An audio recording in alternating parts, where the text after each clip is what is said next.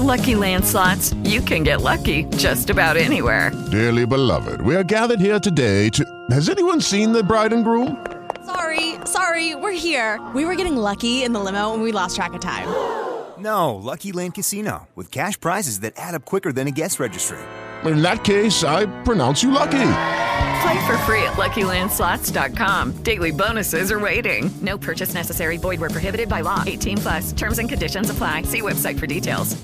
Buongiorno a tutti, nuovo appuntamento di AB Cinema con Blowout. Abbiamo qui con noi due ospiti davvero speciali che ringraziamo fin da subito per aver accettato il nostro invito. Massimo Danolfi, Martina Parenti, grazie appunto per essere, per essere qui con noi. Grazie a voi. Grazie a voi. Allora, noi eh, abbiamo visto il vostro, il vostro, ultimo film, Guerra e Pace, a, a, a Venezia, e quindi parleremo, eh, partiremo da lì un po', poi ovviamente ci collegheremo anche a, al vostro, a quello che è il vostro lavoro. Eh, quello sarà sicuramente il punto di partenza. Tra l'altro, punto di partenza molto interessante per il periodo che stiamo vivendo con, eh, con Cappella Underground, perché siamo con la mediateca della Cappella Underground, perché siamo in piena fase eh, on movies, siamo in piena fase di riflessioni sull'archivio, su quella che è eh, lo statuto dell'immagine, il riutilizzo del, dell'immagine, quindi eh, ci sembrava sicuramente interessante coronare questo questa, questo mese, questo periodo con uh, un evento, con un incontro co- così, così, importante appunto come quello con, uh, che, stiamo, che, stiamo, vivendo adesso con uh, Martina Parenti e Massimo Danolfi.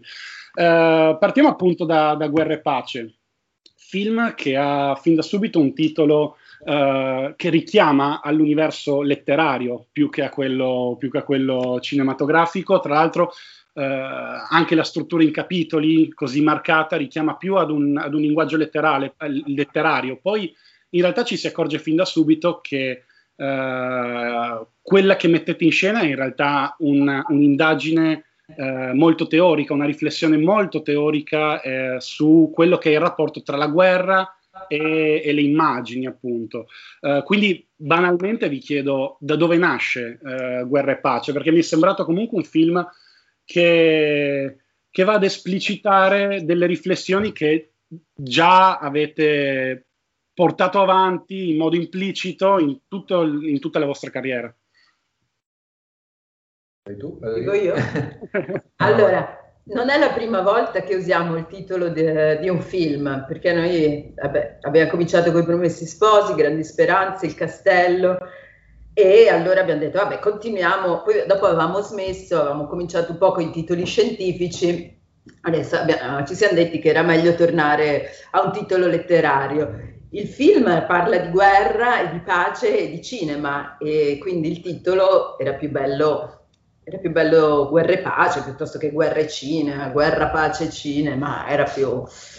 E, um, sì, eh, volevamo provare a ragionare sul, um, sul, dire, sulla possibilità delle immagini di fare uh, da mediazione sì, essere come dire, fonte di mediazione, di essere esatto, di entrare a far parte del, come dire, degli strumenti, ma diplomatici è una parola troppo legata forse esatto, a un mondo eh, un po' in disuso, però era un po' questo, uh, l'idea iniziale infatti era nata di fronte a un'ambasciata, uh, un'ambasciata um, a, a, a, un quartiere del, delle ambasciate, per cui si è evoluto un po' in questo discorso sul fatto se le immagini possono essere fonte di mediazione o che valore hanno in un mondo in cui, beh, insomma, uh, di diplomazia ce n'è poca e in cui c'è bisogno probabilmente di riscoprire strumenti strumenti di pace. Ecco. Poi in queste ricerche siamo incappati nel, in Matuszewski, che è insomma il, forse il primo teorico del cinema, eh, che nel 1898 ha scritto un piccolo libro in cui auspicava la nascita del, degli archivi. Effettivamente il cinema era nato da tre anni e Matuszewski aveva già intuito che così come esistono le biblioteche per i libri, anche il, il, cinema aveva bisogno degli archivi cinematografici. Quindi immagina in questo scritto come dovevano essere organizzati gli archivi. Insomma, sono cose che magari ora per noi appaiono scontate, ma in realtà era una grande intuizione. E poi appunto questo personaggio un po' mitico, perché anche di Matuceschi non si capisce bene dove sia sepolto, che fine abbia fatto, perché appare diciamo, nel, nel mondo parigino a cavallo tra, tra, i due secoli, tra l'Otto e il Novecento, ehm, di nascita polacca, poi finisce eh, a San Pietroburgo dove diventa il fotografo, il cinematografo di corte dello zar ed è proprio Matuceschi che effettivamente fotografa e filma la visita di Ford, il presidente francese, a San Pietroburgo e, e Bismarck, il tedesco, accusa eh, Ford di non aver rispettato il protocollo diplomatico, cioè di non essersi tolto il cappello di fronte alla bandiera della Grande Russia di fronte al cospetto dello zar. Matuceschi che aveva fotografato e filmato quella situazione, mh, le cose non gli tornavano, va in moviola, riguarda la scena ed effettivamente, come si vede anche in un fotogramma di Guerra e Pace, For toglie il cappello e quindi diciamo è effettivamente la prima volta in cui, come diceva Martina, cinema e diplomazia, è la prima volta in cui la diplomazia si serve del cinema e, e in qualche modo viene scongiurato comunque un conflitto, forse anche una guerra. E questa cosa è interessante perché lo scritto di Matuceschi forse alla luce dell'oggi è, può sembrare anche naif, no? perché a un certo punto dice non ci sarà più bisogno di scrivere i libri di storia, ma ci saranno le immagini che faranno la storia. E perché considerate che ai tempi la fotografia già esisteva da un po' di anni e già veniva in qualche modo manipolata, falsificata, ritoccata. Il cinema no, quindi il cinema per lui era ancora questo strumento purissimo dove la luce bruciava la pellicola e incideva la storia, insomma. Quindi noi siamo partiti da, da lì. Sì, ma infatti poi non è un film, è, ehm, è, chiaro che per archiviare immagini di guerra e di pace le devi fare prima, chiaramente, ovviamente, però il nostro non è un film su uh, filmare la guerra, è, uh, perché uh, è chiaro che poi è una scoperta un po' come dire di Pulcinella, il cinema eh, ha filmato più la guerra che la pace, almeno il cinema documentario eh, si è affezionato subito alla guerra più che alla pace. E, ehm, mh, però è un film esatto sul perché archiviare, che, esatto, che cosa archiviare, l'importanza. Ecco.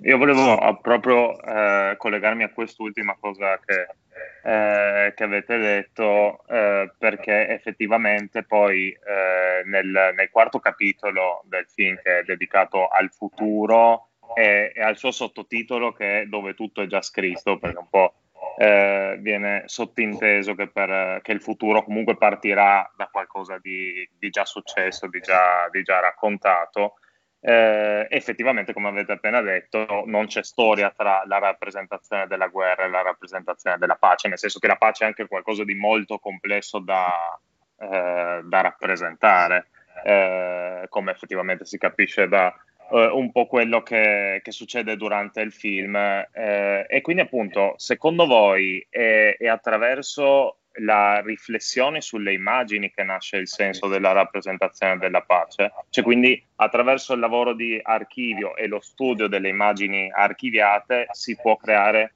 eh, un immaginario della pace, forse.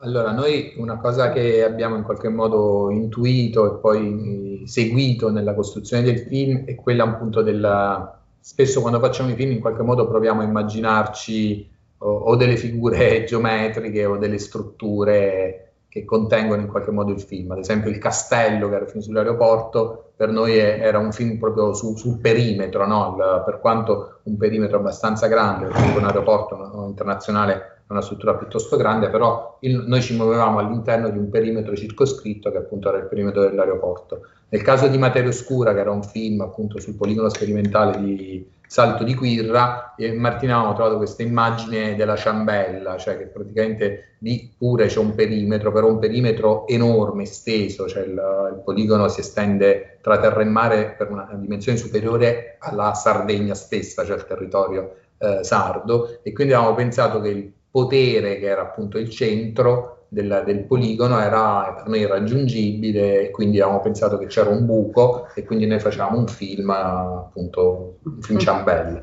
E nel caso di, di Guerra e Pace eh, abbiamo capito che è un film impalcatura, ossia ci sono delle strutture, delle impalcature di pace che contengono la guerra e quindi che, mh, questo, questa, questo, discorso riguarda sia l'unità di crisi, il Ministero degli Esteri, che comunque è una struttura eh, di pace che però è piena di guerra, cioè i monitor sono delle finestre sul mondo dove la guerra entra continuamente, così come le forze militari francesi, cioè in quel momento sono in una situazione di pace, cioè sono a Parigi dentro il fort eh, di Vry sulla Senna imparare gli strumenti della, del cinema, dell'immagine in movimento, è uguale alla Cineteca svizzera che contiene gli archivi della Croce Rossa Internazionale o il primo capitolo l'Istituto Luce che contiene le immagini, l'Istituto Luce della Cineteca Italiana che contengono le immagini delle prime guerre filmate. Quindi in qualche modo la pace contiene, eh, contiene la guerra, così come la diplomazia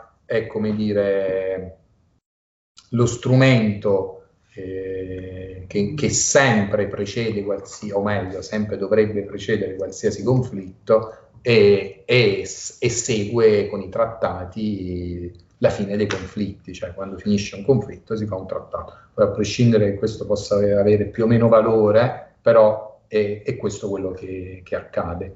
E quindi sì, il film contiene, la pace contiene eh, in qualche modo, si spera, contiene la guerra perché la vita va avanti, così come la vita va avanti nei luoghi del conflitto, nei luoghi della guerra, perché poi anche questa è la grande, insomma, evidenza, no? Cioè anche nel nostro film arrivano delle immagini da zone di guerra, ma la gente oltre a stare sotto le bombe, eh, a perdere amici, fratelli, genitori, però lì ci vive, quindi ci mangia, ci fa l'amore, se possibile ci va a scuola, guarda, continua a guardare dei film.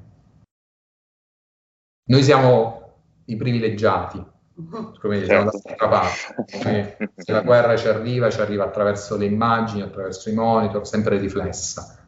E. D'altra parte, in alcune altre, tante altre parti del mondo, il rapporto è completamente rovesciato.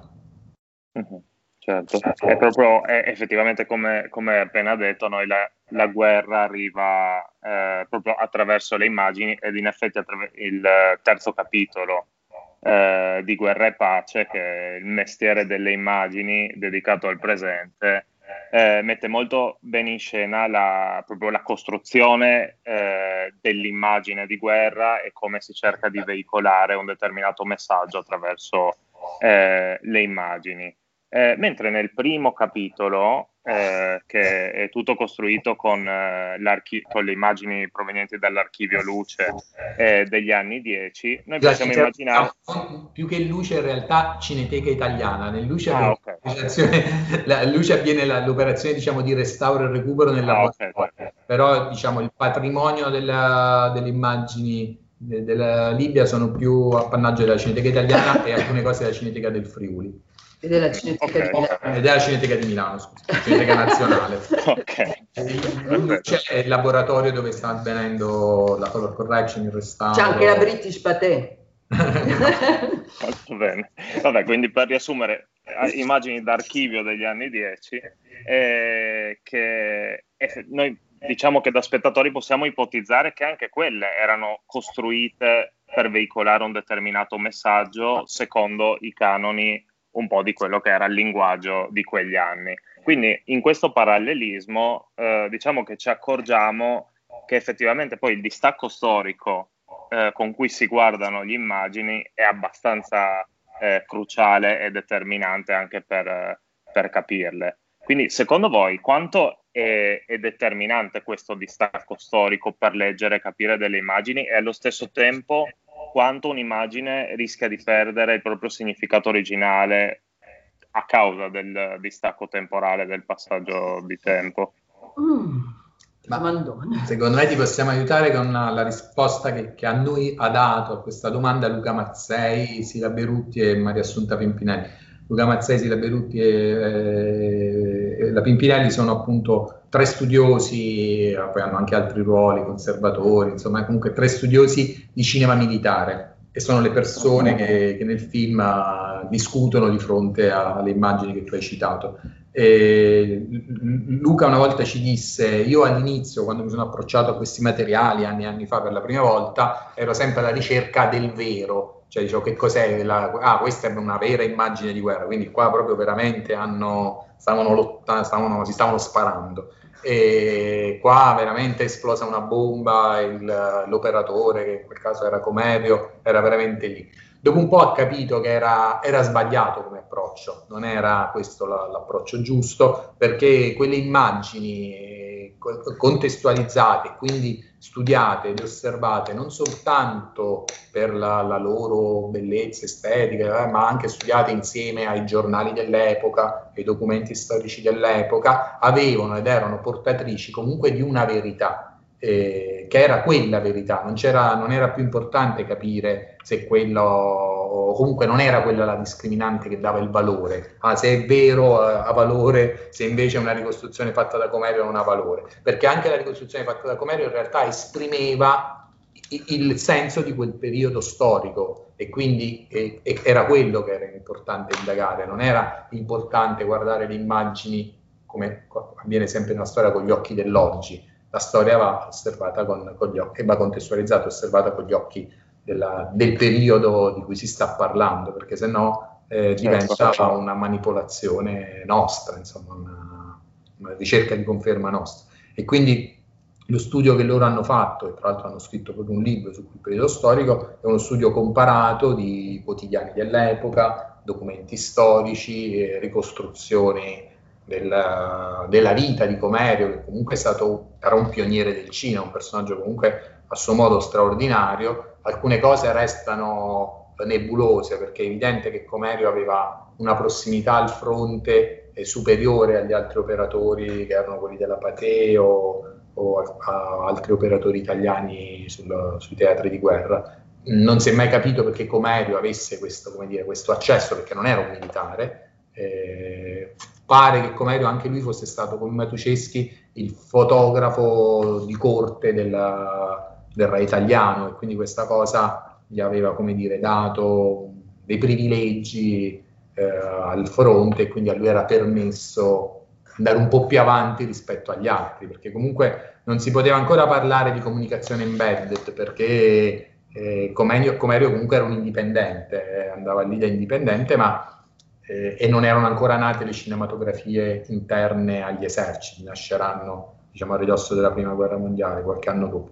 Però oh, a noi sembrava che la guerra di Libia simbolicamente era super interessante perché per la prima volta in modo sistematico la guerra veniva filmata in tutti i suoi aspetti, gli sbarchi, i feriti, le battaglie, gli avanzamenti, per essere mostrata al cinema che questi film venivano mostrati nelle sale italiane e ci andavano sì i militari ma non solo.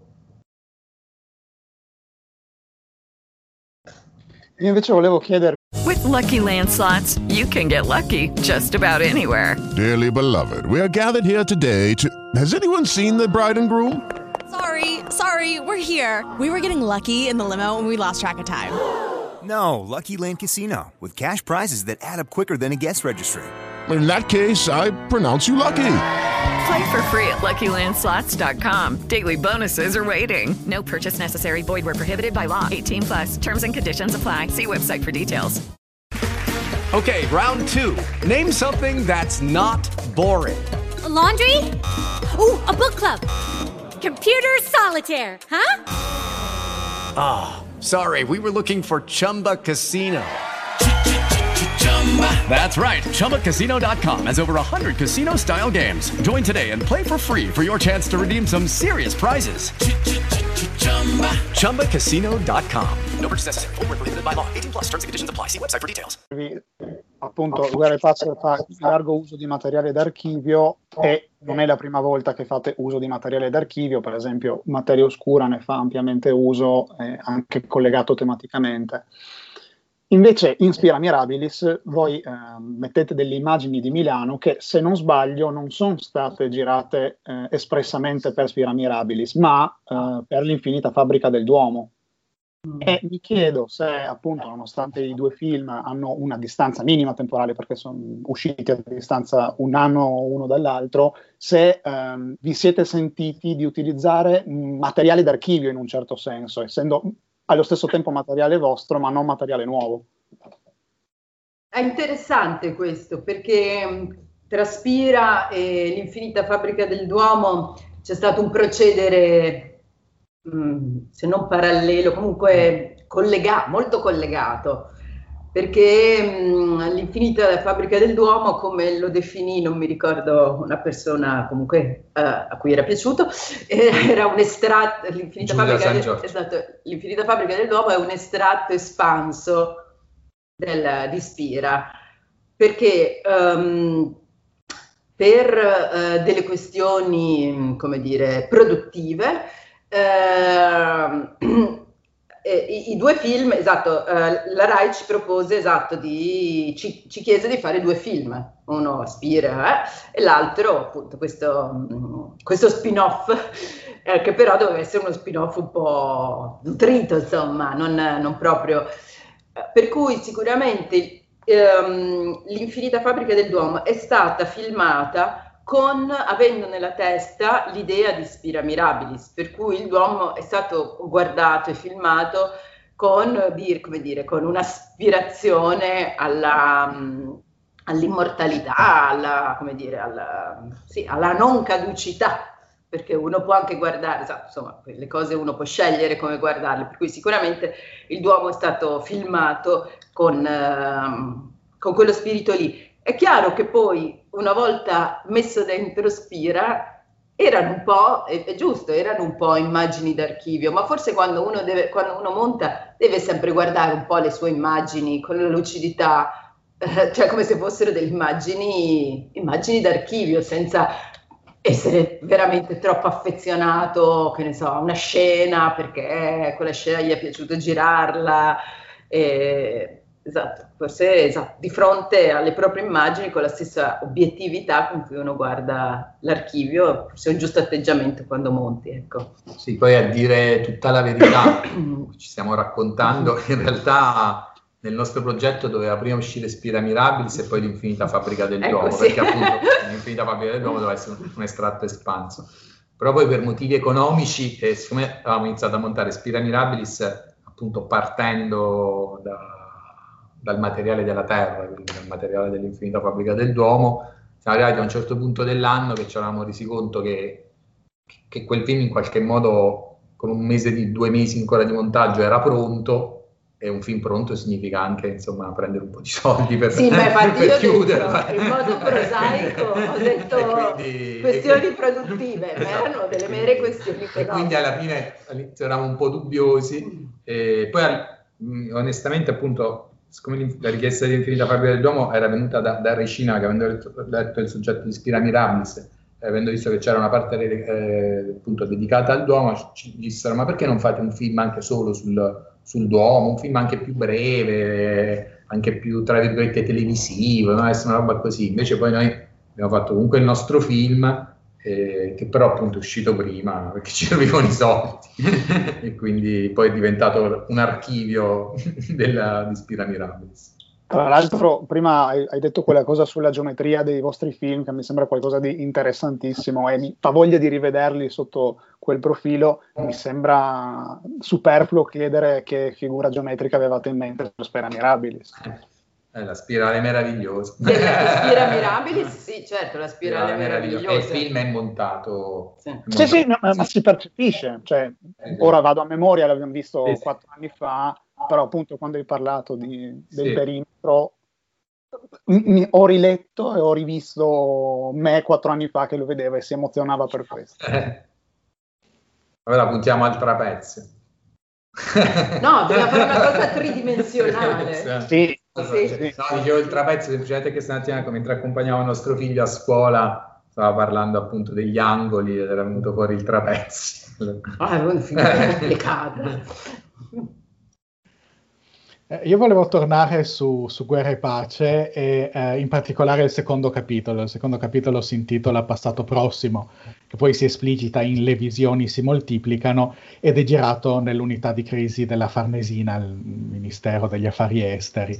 Ehm, allora, se da un lato eh, questa, questa, rappresentazione prova appunto a mostrare la guerra un po' fuori rispetto all'immaginario eh, classico eh, del, di, di, come vengono rappresentate le situazioni belliche, eh, ci rendiamo conto guardando, guardando quel, quel, pezzo di film che ormai la guerra è praticamente ovunque, perché è praticamente su ogni monitor, eh, su ogni cellulare, su ogni schermo eh, televisivo, eh, anche già solo per il fatto che eh, rispetto a una volta eh, i cellulari, eh, o meglio, i sistemi di ripresa, che poi eh, sono i cellulari, sono molto più diffusi, quindi eh, anche le persone che possono essere in una zona di guerra hanno modo di eh, registrare, hanno modo di filmare, hanno modo di testimoniare ehm, que- quello che sta avvenendo. Quindi la mia domanda è come tutta questa sovrabbondanza di materiale, di immagini, eh, di, di, di, eh, insomma, di, testimonianze eh, possono eh, vedere eh, un, un'archiviazione futura, cioè nel senso bisognerà archiviare tutto, bisognerà fare una selezione, chi farà una selezione, insomma co- come, eh, come, conciliare le cose, come conciliare eh, un archivio che è comunque limitato con una sovrabbondanza che non dico infinita, ma poco ci manca. Questa è la domanda cruciale non solo del film, ma anche la domanda cruciale che ha accompagnato questi quattro anni miei di Martina. E, e, mh, riflettevamo su questa cosa con un inviato di guerra che ci ha fatto un'intervista poco prima di, di Venezia. No? E, è chiaro che eh, diciamo, tecnicamente le cose girate sugli smartphone, se uno le gira e le condivide solo con un amico, eh, restano un po' nell'entropia, restano un po' magari eh, comunque da qualche parte restano perché tutto, tutto resta, eh, però nulla si distrugge. Però in linea di massima nel momento in cui vengono caricate su, su Telegraph, eh, su Facebook, eh, insomma su delle, varie piattaforme social, teoricamente restano in questi grandi server che contengono dati in California o anche in Europa compagnia e via dicendo. È chiaro che c'è una differenza tra avere di big data e avere del materiale, diciamo, in qualche modo organizzato. È chiaro che per un po' di anni, almeno per adesso, se uno va su internet e si mette a cercare, trova delle cose e quindi in qualche modo noi abbiamo capito che forse questi documenti attualmente sono autoarchiviati, cioè le persone che li girano eh, li postano e mettono dei tag, dei riferimenti, eh, chiaro che ci può essere anche lì molta manipolazione, molta, eh, però mettono più o meno dei tag di riferimenti. Eh, Somalia, Mogadiscio, 2 eh, ottobre, esplosione al mercato del pane. E, e, e, lì per un po' stanno. È chiaro che il lavoro che fanno gli archivisti della Cineteca Italiana, dell'Istituto Luce, della Cineteca del Friuli, Cineteca Nazionale a Milano, è ben altra cosa, perché lì c'è un lavoro di conservazione nel tempo e di catalog- catalogazione dei contenuti. E chiaramente eh, già farlo negli archivi è complesso perché richiede, richiede la presenza di studiosi, di persone che ragionano su quel materiale e che capiscono che cosa contiene. E con la facilità con cui si filma oggi, e chiaramente queste, queste cose si disperdono, vengono lanciate e noi nel caso del film, il film è un po' proprio quello, specie in quella parte lì del secondo capitolo che cerca di fare, di in qualche modo organizzare del materiale e provargli a dare una, un senso attraverso un approfondimento, una riflessione e delle scelte. Ma, ma Guerra e Pace è un omaggio al cinema, no? Non è un omaggio alle immagini.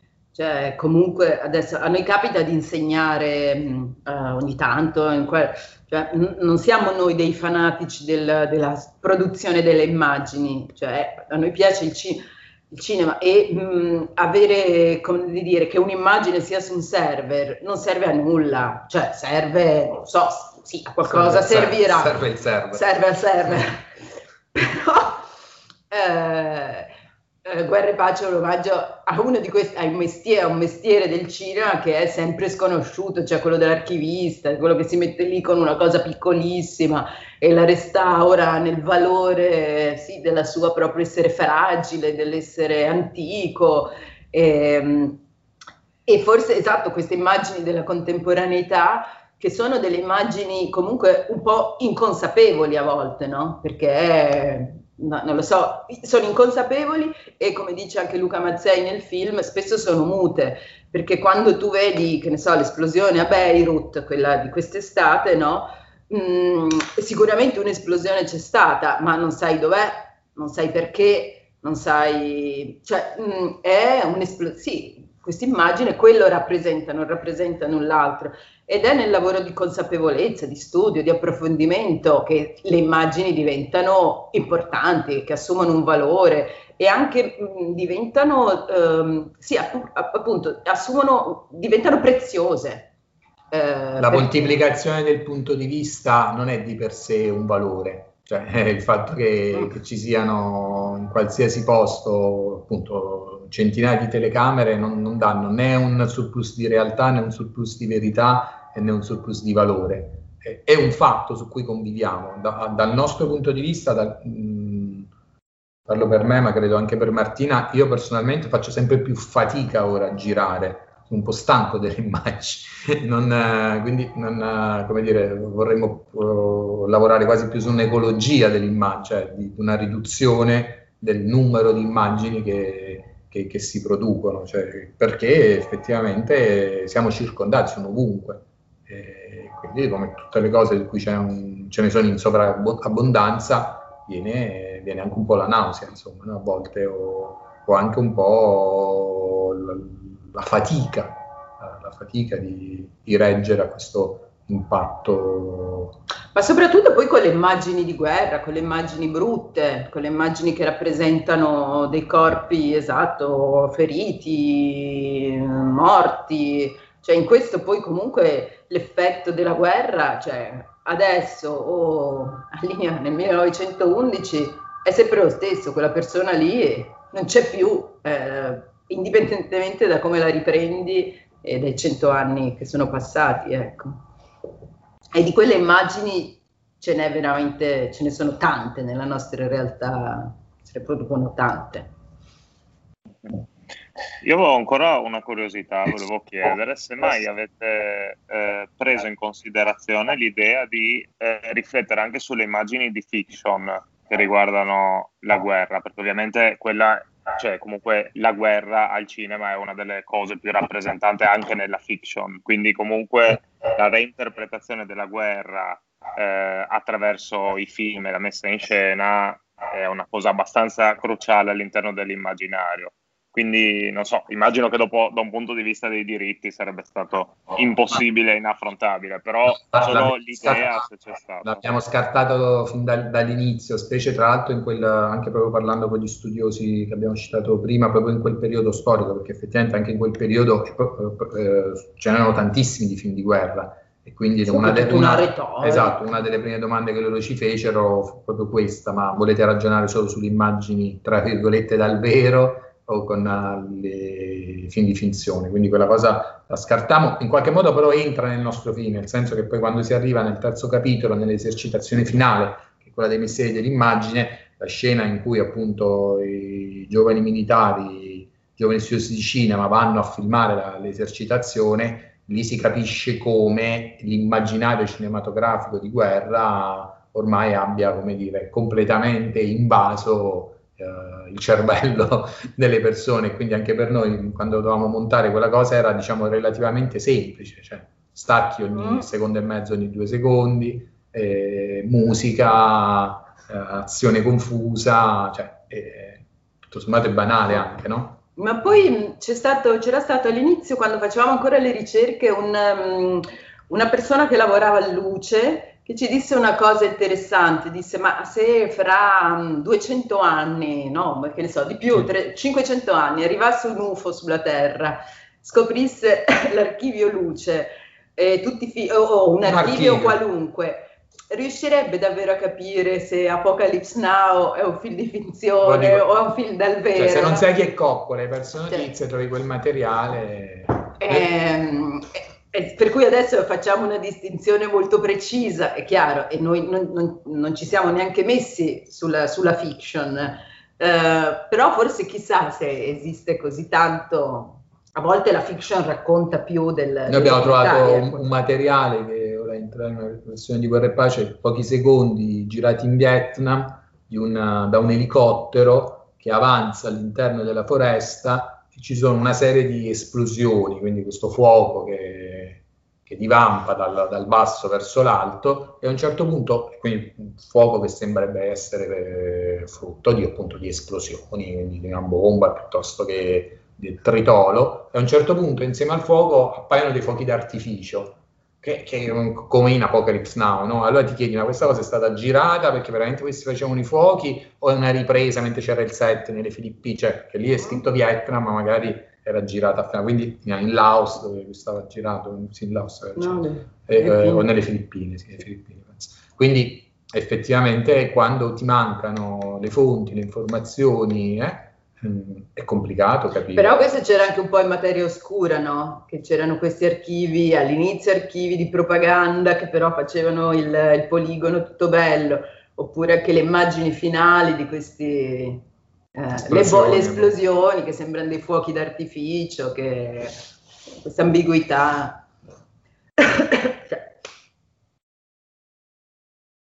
Va bene, noi, noi, vi ringraziamo veramente, veramente di cuore per, eh, per questo incontro interessantissimo. Grazie Massimo Donolfi e Martina Parenti per, per essere stati con noi.